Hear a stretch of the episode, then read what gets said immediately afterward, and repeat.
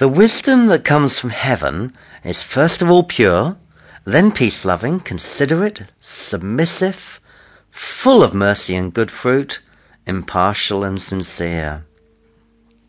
Peacemakers who sow in peace raise a harvest of righteousness. That's verses 17 to 18, and we're going to look at each quality in turn in a moment. But I'm just remembering a story in which a pastor once invited everyone in his congregation who wanted the power of the Lord to come and stand on his right, and everyone who wanted purity to come and stand on his left. Guess which they chose. Nine tenths chose power, but the pastor said, I've tricked you. You can't have the power without the purity. the word pure in Greek is hagnos. Jesus said, Blessed are the pure in heart, for they shall see God. To see God means to know and understand his heart. And this purity is more than having a naturally nice predisposition. It's the result of careful cultivation of the heart. I find it interesting that there are so many parallels in the Epistle of James with the Sermon on the Mount. It's made me wonder whether James was actually present at it himself. We know from elsewhere in the Gospels that Jesus' brothers weren't at all sympathetic to his ministry at the time, but just look at the difference after the Lord appeared to James after the resurrection. He describes himself as a servant of God and of the Lord Jesus Christ, and his whole manner towards Jesus is one of profound respect. Lord, I want to ask you that you will bring me to a greater place of inner purity and deeper authenticity. I ask for your help in setting me free from the distractions and wrong kind of desires which chain me to the world's way of thinking. Grant me the inner discipline to come more readily to a place of inner stillness, whereby I can receive your leading more clearly and be more pleasing to you. In Jesus' name. Thank you. Secondly, true wisdom is peaceable or peace loving, irenikos in Greek. It speaks of a right relationship between man and man and between man and God. True wisdom, as Barclay puts it, brings men closer to one another and closer to God. Now, this is the exact opposite of what we were speaking of just now, when we were warning against not speaking evil against one another. It's also a warning that we can sometimes unintentionally straitjacket and limit people through the expectations that we put on them. It's not easy to discern the specific leading of the Lord in someone else's life because there are vital clues and steps on the way that we simply weren't privy to. The principle to guide us at these times is that if the Lord is genuinely leading us, we can't afford to be looking over our shoulder to see who's following us.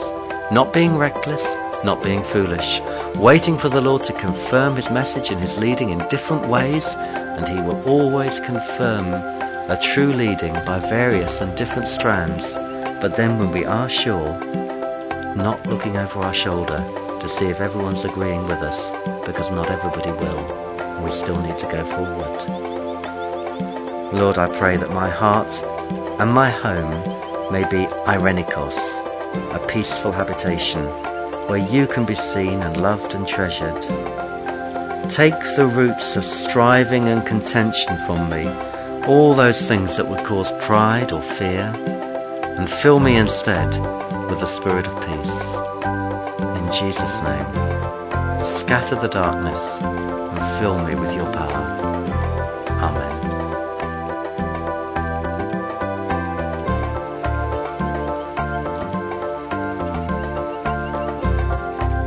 Peace is tough, demands a proactive response, demands a stance of strength and power to hold it through those fading hours. Peace is love, demands a forgiveness of all, demands a lance all shine and sharp to pierce the red and rusty heart. Peace is rough, demands a communication demands a dance of compromise to carry it over roaring tides. Peace is enough. Demands a fine tuned precision, demands a balance of black and white to enable the grey in the black of the night.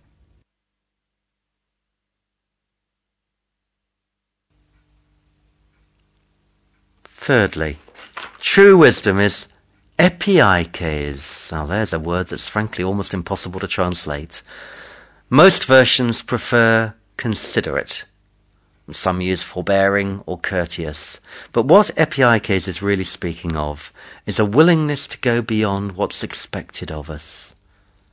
To make allowances and to forgive at times when circumstances might perfectly well justify condemnation. To realize that there are more important things in life than rules and regulations. In Barclay's words, it's about the ability to extend to others the kindly consideration which we would wish to receive ourselves.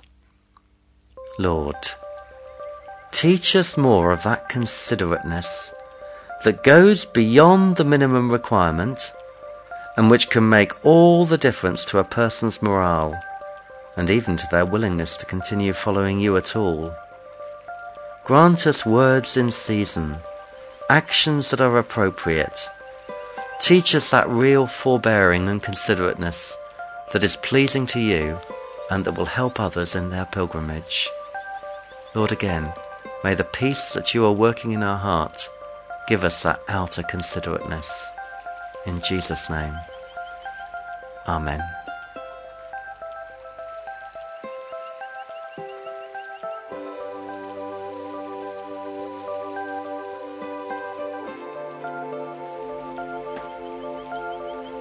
Wisdom, fourthly, is submissive. That means willing to be persuaded rather than dogmatic and inflexible. Other translations put open to reason, ready to be convinced, conciliatory, willing to yield. Now, James had already warned in chapter 1, verse 19 onwards, that the anger of man does not bring about the righteousness of God. Anger rarely accomplishes God's purpose unless it be that very rare but necessary thing, righteous anger. The usual teaching of Scripture is that a gentle answer turns away wrath, but a harsh word stirs up anger. Proverbs 15:1. When we're calm and reasonable, we're much more likely to be able to hear what someone else is saying. When we become angry, we're in danger of making an already tense situation a great deal worse. It's also very easy to nurture our hurts and to allow anger to settle in our hearts until it becomes a deep seated bitterness. It's important that we face these issues as they come up. If, for example, you're having to make some sort of a break with the past at the moment, then rather than doing so in anger, Try to close the door on it as gently as possible. You may just find that you need to walk back through that door again one day. Many people shrink back from surrendering themselves completely to the Lord because they're afraid of the uncertainties that would be involved in trusting Him unreservedly. As a result, they are leading unsurrendered and hence fundamentally unfulfilled lives. The fact is that we often don't know what's best for us. The very thing that we so fear and wish to run away from may have been specifically chosen to help us grow. That's why James urges us not to try to escape our trials prematurely. Sometimes we don't receive much from the Lord because we're too preoccupied with our own plans and concerns to hear what God's saying to us. Charles Ringma says this we may want to receive, but we don't want anything to be taken away from us. We must adjust lest we lose our way by clinging to a past which is no longer in our possession. Adjusting is a little like dying. It's saying goodbye to that which is no longer true for us. It has to do with coming to terms with our past whilst being able to face the future, however uncertain that may be. It involves finding the courage to walk the unknown path. That's in a book called Dare to Journey, um, published by Albatross Books. Just think what would have happened when God asked Abraham to sacrifice Isaac if Abraham had replied, But Lord, you promised me a son, you've given him to me. There's no way I'm going to sacrifice what you've given me. It would have been completely wrong thinking, given that Abraham was so confident that he'd heard God asking him to do something so seemingly inexplicable. Abraham's willingness to offer up Isaac is a beautiful example of how faith and worship go hand in hand. Charles Ringma again says this We find service and worship easier than obedience because obedience is responding to what's asked of us.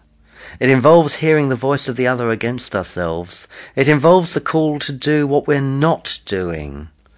It asks us to be open to change, to adopt new priorities, and sometimes to radically reorientate our whole life's direction. The art of relinquishment does not come easily for us, even when we're long convinced that the time has come to let go or to move on. We frequently languish in the familiar places, even when we've heard the distant voice. Obedience is never simply a matter of saying yes. That's not its most difficult element. Obedience is also saying no to the familiar. While saying yes to an unknown but possibly exciting unknown has the lure of adventure, saying no to what is presently ours, even when we no longer fully appreciate what we have, is the most difficult feature of the art of obedience. When we go downstairs in the morning, we don't try to chase the darkness away by our own efforts.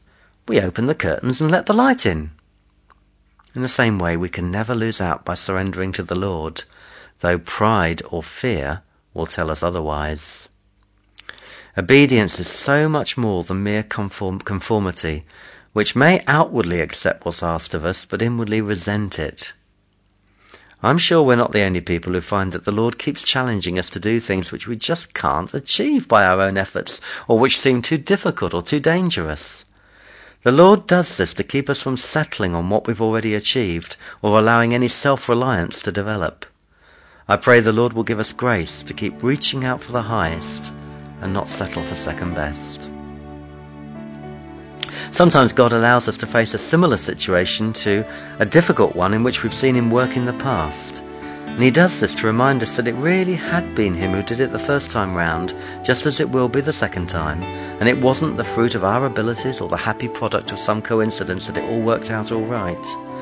Mind you, some coincidences, as the poster delightfully puts it, are miracles in which God chooses to remain anonymous. I love that. Here's a good way to start the day.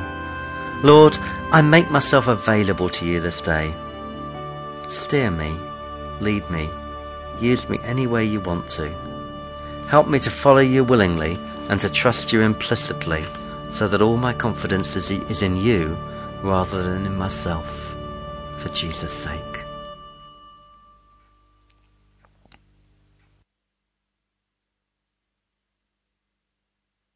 Fifthly, Wisdom is full of mercy and good fruits. Now, the ancient Greeks were quite prepared to pity people who were suffering unjustly, but the Christian concept of mercy, eleos, is nothing less than a reflection of the pity God feels for people, even when they are suffering, as so often is the case, entirely through their own stupidity or recklessness.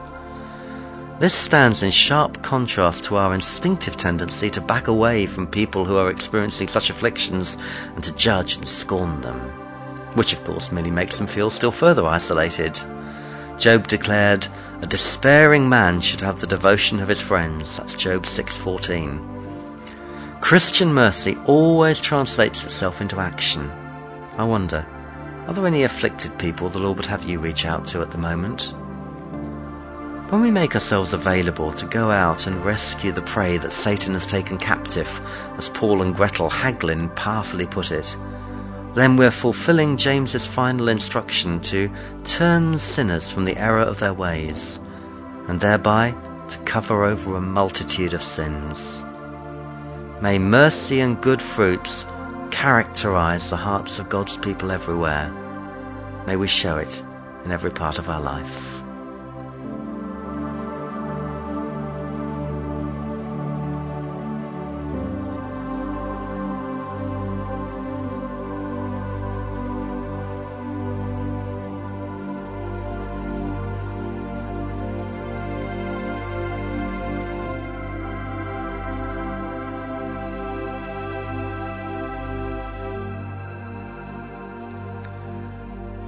Sixthly, true wisdom is adiakritos, that is, undivided, unwavering.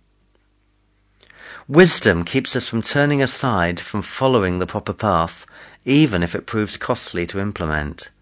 It's not clever to maintain an open mind when God has already spoken clearly about something. If we hesitate after God has revealed something clearly to us, we give ground to the devil, who loves to see us falling for the lie that he's sown in our hearts. He is much less successful when we're clear in our beliefs and stand on them resolutely. Often and again we'll have to practice James 4 7.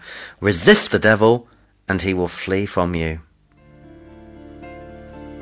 Lord, we ask that you'll make us less hesitant and more adiakritos, unwavering. Give us undivided hearts that refuse to swerve from what you've said.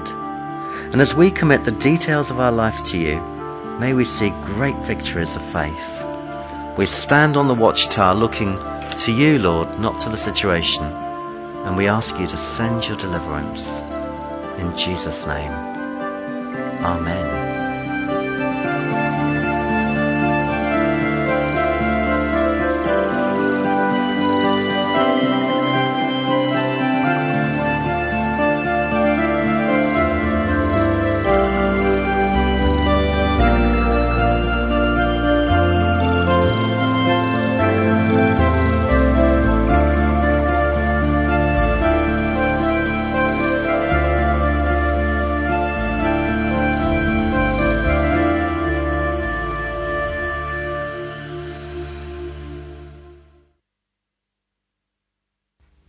Seventhly, true wisdom is anupokritos. That means without hypocrisy.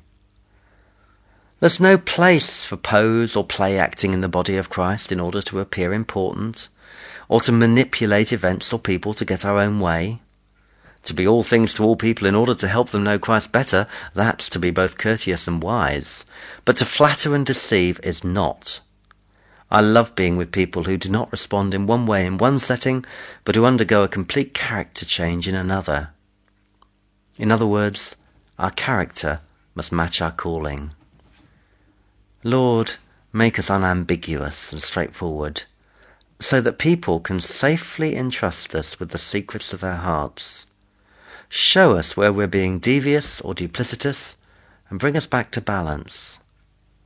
Without hypocrisy, May we be anupokritos, Lord, in Jesus' name.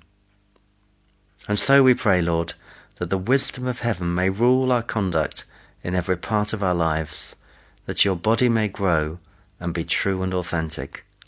For your glory's sake we pray. Amen.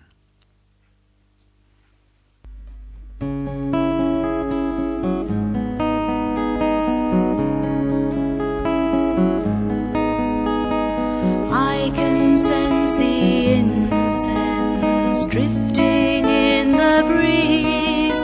I can see the air move through the trees. I can touch the shadows dancing in the light. I can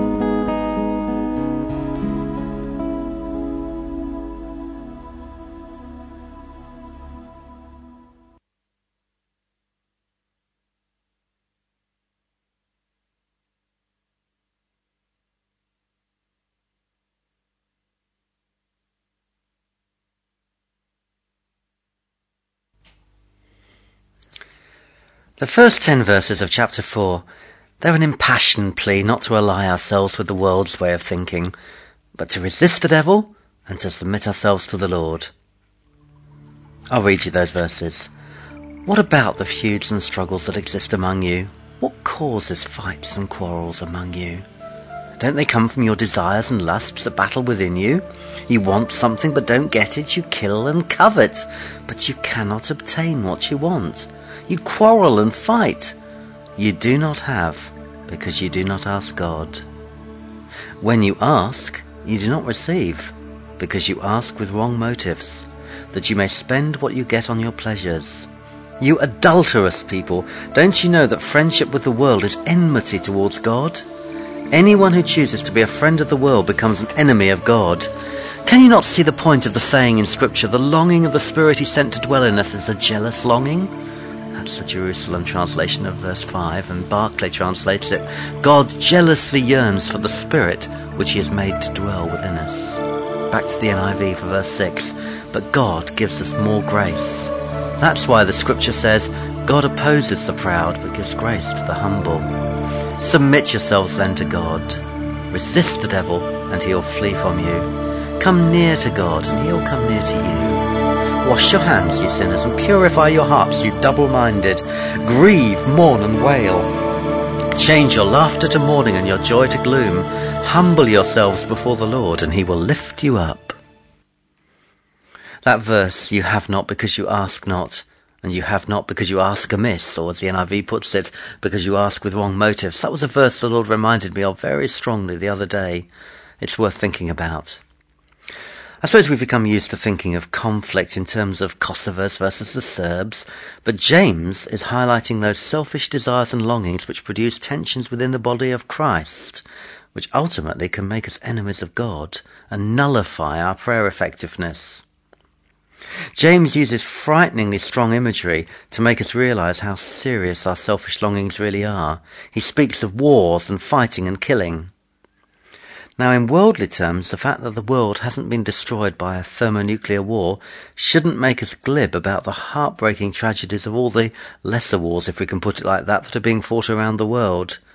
And as far as James is concerned, bad feeling among Christians is nearly as serious.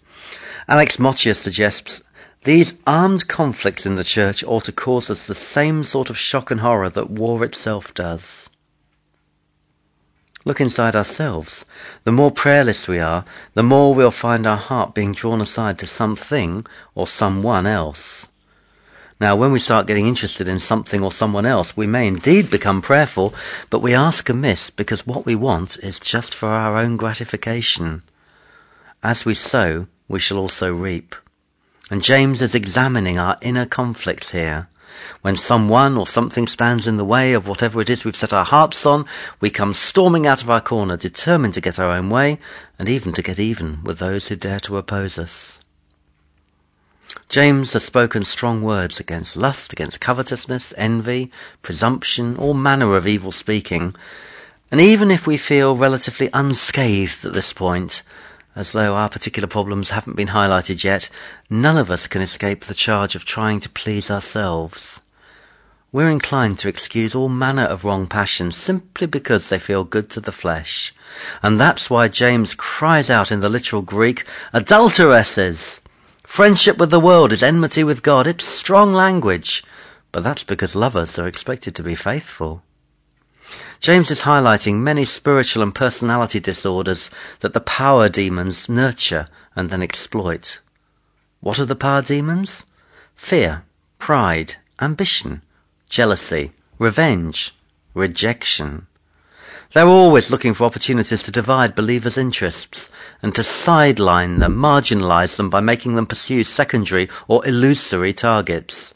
To say the least, we need to be constantly watchful against those tendencies fear, pride, ambition, jealousy, revenge, rejection. They're all deadly, but pride is always our greatest foe simply because it's at the heart of our enemy's heart.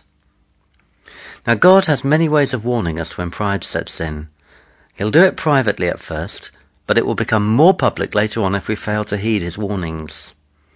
As we considered earlier, it's particularly hard to be a teacher or a worship leader without pride getting in. Hmm. Richard Williamson amused me once by saying, a worship leader must worship himself. Well, it's obvious that he meant that a worship leader must be taking an active part in the worship rather than just doing it and directing it.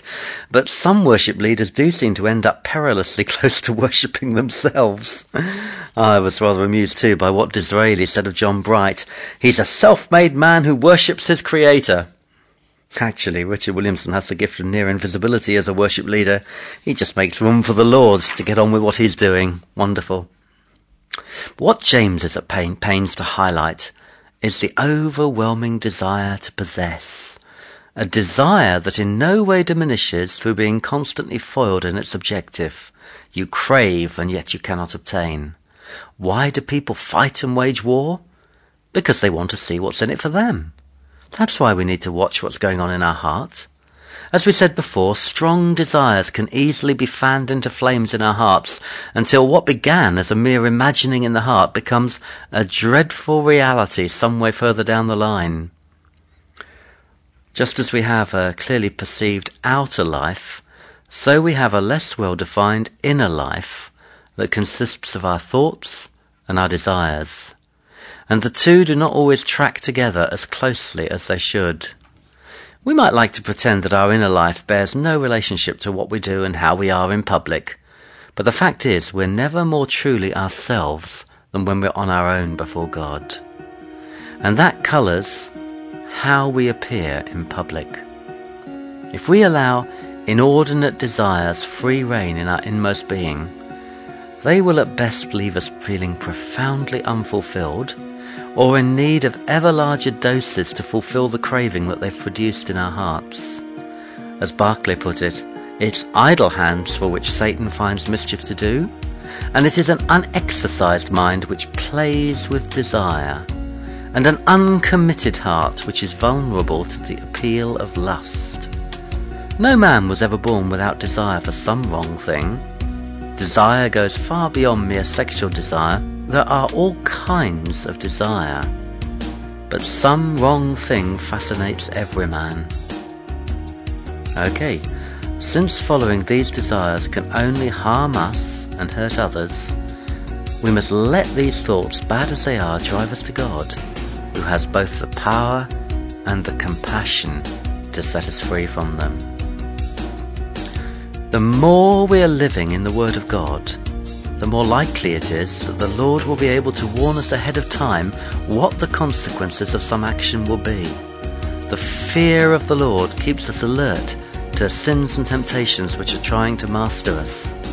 What the Lord said to Cain in Genesis 4 7 is a vital truth for all generations. If you do what is right, will you not be accepted? But if you do not do what is right, sin is crouching at your door. It desires to have you, but you must master it. You see, whenever we give way to sin, we still have to live with ourselves in the aftermath. Our conscience doesn't go away. Most sins will never happen if we learn to think corporately rather than hiving off to do our own thing in a corner. The more we accept ourselves as God has made us, the less likely we are to wish that we were someone else or somewhere else, and to retreat into a world of fantasy and daydreaming. This dream life can become so strong that it becomes very difficult to differentiate between dream and reality, and we end up speaking out the things that we've stored in our hearts, foolish things. Be honest about the things which grip your mind and which fire your heart and imagination. To what extent are they spiritually helpful? To what extent are they ordained of God? James says, Confess your sins to each other and pray for each other so that you may be healed. The prayer of a righteous man is powerful and effective. Henri Nouwen reminds us in The Road to Daybreak what remains hidden, kept in the dark, can easily become a destructive force, always ready to explode in unexpected moments. What is kept in the dark ultimately becomes the dark side of ourselves.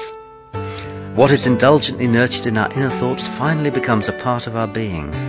While with great effort we may be able to bring these unwholesome thoughts under control, we frequently need to walk the road of humility by opening this part of our life to another person. We, ne- we then need the help of a minister or trusted friend who cares for us in ways that go deeper than our public persona. This person must be able to hear the story of our turmoil and extend to us grace and forgiveness.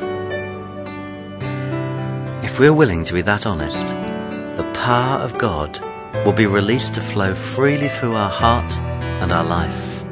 And it's great to be free.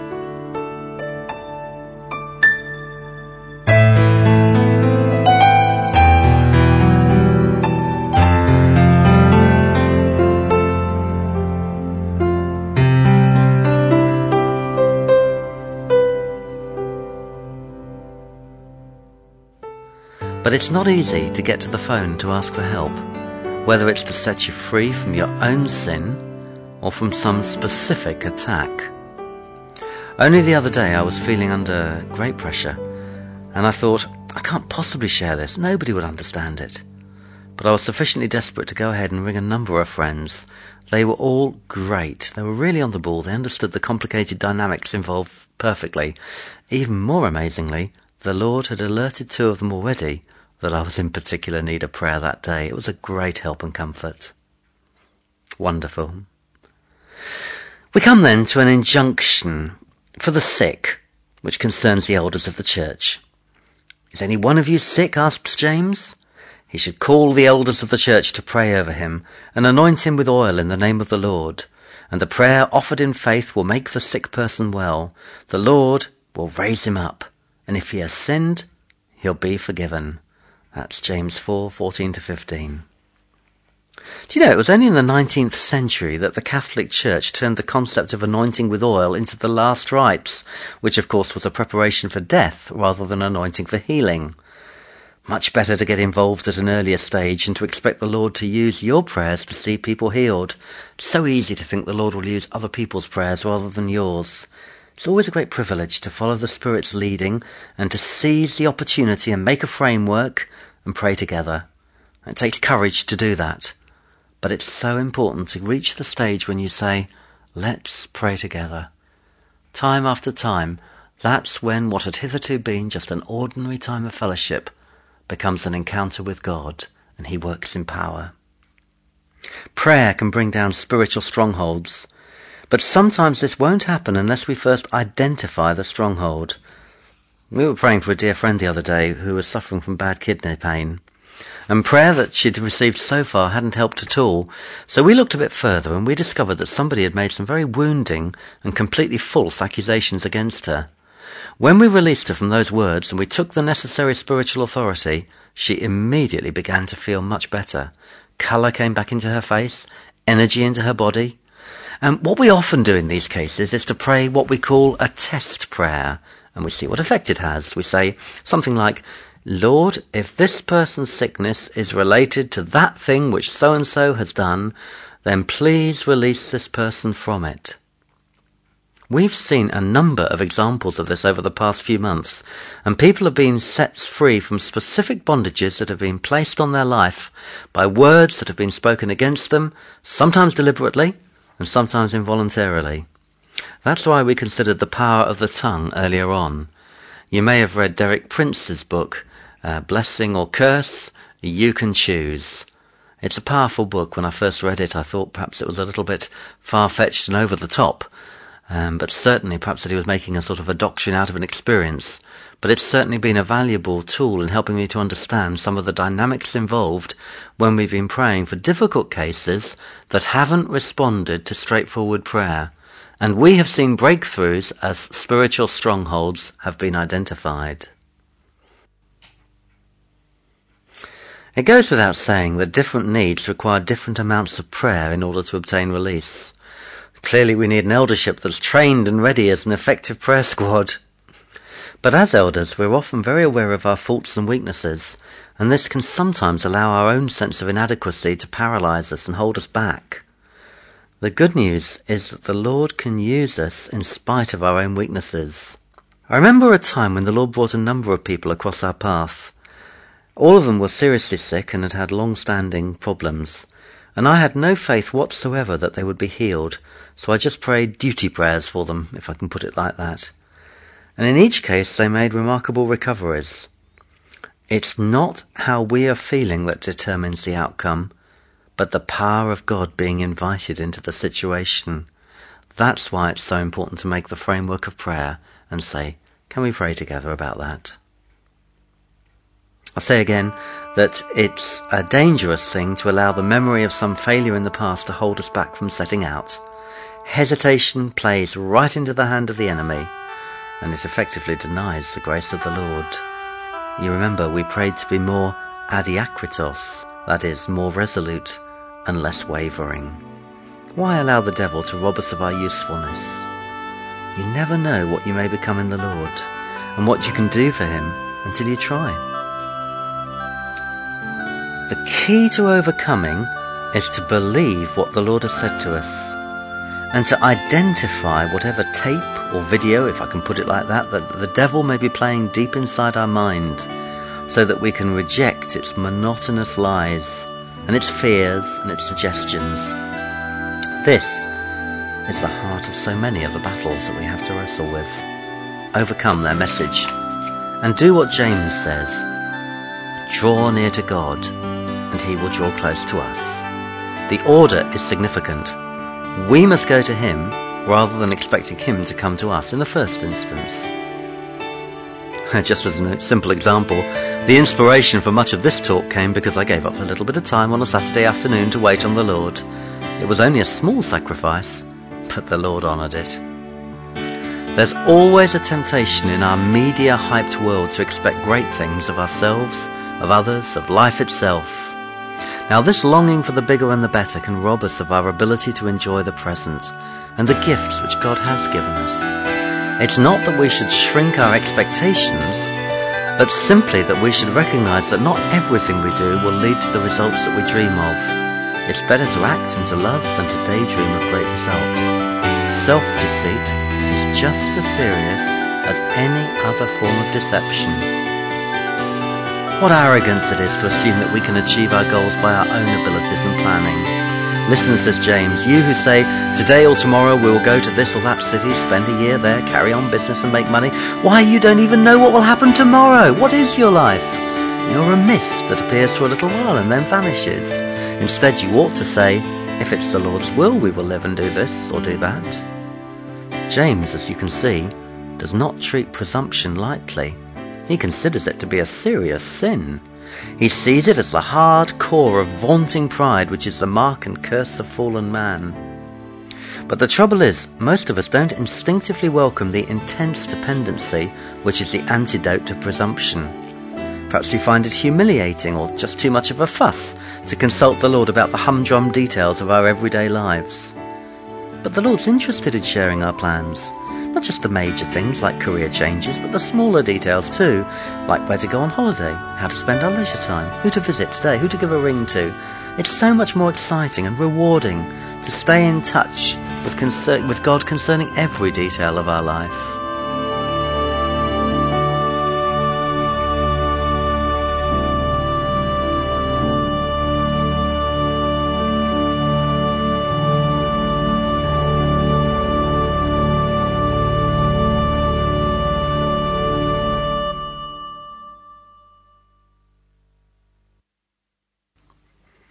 Worth checking, too, whether we're actively taking our faith into our workplace and business life. This is an area where there seem to exist particular opportunities at the moment to develop Christian thought. In many ways, the world's ethos is coming closer to the Christian ideal, but without Christ. You can see this especially in that many businesses are now eager to implement servant and participatory models of leadership, rather than the hierarchical dictatorial line that's been the standard for so long. I was privileged recently to be part of a group of leading Christian businessmen and women in the southwest of this country who were discussing how to bring a distinctively Christian approach to business. Uh, it was fascinating and there's so much to explore on this theme. There are times, though, when sensitive people will simply feel overwhelmed by the state of the world and its need for God. Blessed are they that mourn, Jesus said, and James tells us specifically that there is a time to grieve, mourn, and wail. As Martyn Lloyd-Jones puts it, the whole organisation of life, The pleasure mania, the money, energy, and enthusiasm that are expended in entertaining people are all just an expression of the great aim of the world to get away from the spirit of mourning that the Bible recommends. We may find ourselves mourning over any one of a thousand things that are wrong in nation, company, family, or fellowship. And so long as our mourning takes wrong things to the cross, rather than lodging in our soul, then we may be fulfilling Galatians 6:2 carry one another's burdens, and so fulfill the law of Christ. The Greek word that's used here to carry is bastazo, which means to carry off, or in our vernacular, to cart off. If we give burdens to the Lord, they're carted off, they don't get stuck in our souls and weigh us down. That's why mourning has nothing to do with being morose. Sorrowful, yes, but not miserable or sullen. To be mournful is not at all to be lacking in faith, or to gloomily suppose that all God's blessings lie behind us in the past, or weren't destined to come our way in any case. On the contrary, the fact that we're identifying with God's heart means that we can confidently expect Him to break through into a situation. We can look at a situation as Jesus does and feel His deep compassion. There's that time in John's Gospel when we find that Jesus was deeply troubled in spirit. The Greek word used there is terasso, which means to be deeply agitated, rather like the agitator in the old twin tub washing machines. It's a very deep and strong powerful word, and there are times when we'll be touched in the depths of our being as we cry out to God about these things.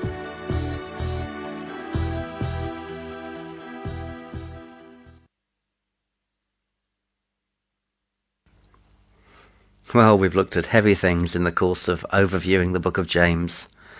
We've seen that trials and temptations will undoubtedly come our way, but that they too can be part of the Lord's maturing of us. He watches our response carefully to see how we will respond to them, and whether we'll continue to serve Him during the times when He seems a long way away. We've seen the importance not only of guarding our tongue from speaking evil, but also of stilling it as we seek to draw close to God. And I pray that He'll help us to win the battle of the bedclothes in the morning to get up to be with Him, to be prepared to switch the television off. And perhaps, why not make the effort to take a few days away? It's good for the soul to be in a stream of prayer, rather than just snatching a few hours or minutes here and there. The Lord honours this concept of pilgrimage, of going away just in order to be with Him. We've found that although we have to work hard to get ourselves the time off, those times pay for themselves many times over once we do it. Remember too that God's angels are always at hand to give us the benefit of their powerful ministry. Hebrews 1:14 tells us that they work hard on behalf of those who will inherit salvation. In other words, they're already exerting themselves before a person comes to Christ. You may be able to think of examples in your own life when you can trace the hand of the Lord at work in your heart before you were in any position to fully acknowledge Him. I can see it very clearly when I look back and see the reasons why I chose to do the subjects that I did at school, which led directly to me being at the university that I went to in time to meet the Lord as I did. So when the pressure's on, try to remember that the angels of God are always at hand. They help us to draw close to God in worship, and just when we reach the absolute limit of our ability to endure some trial, they come in answer to prayer and break through to keep us from despair, and they give us the victory that we so need and long for. I pray that each one of us will continue to draw near to God, to resist the devil, and to be used by the Lord to deliver countless people from their trials and tribulations. May we be willing to do whatever the Lord asks us to do, however much some people may dislike or disagree with us for doing it. May we be prepared to pray and mourn when others are preoccupied with their own pleasures. May we hunger for righteousness when it would be much more convenient just to think about advancing our own self-interests. Then we'll hear the Father of Lights thanking us for our hidden faithfulness and rewarding us openly in his eternal kingdom. All the pain associated with our trials will be washed away and we'll be together with our loved ones forever. It will be worth the climb and worth the sacrifice for the joy that's set before us.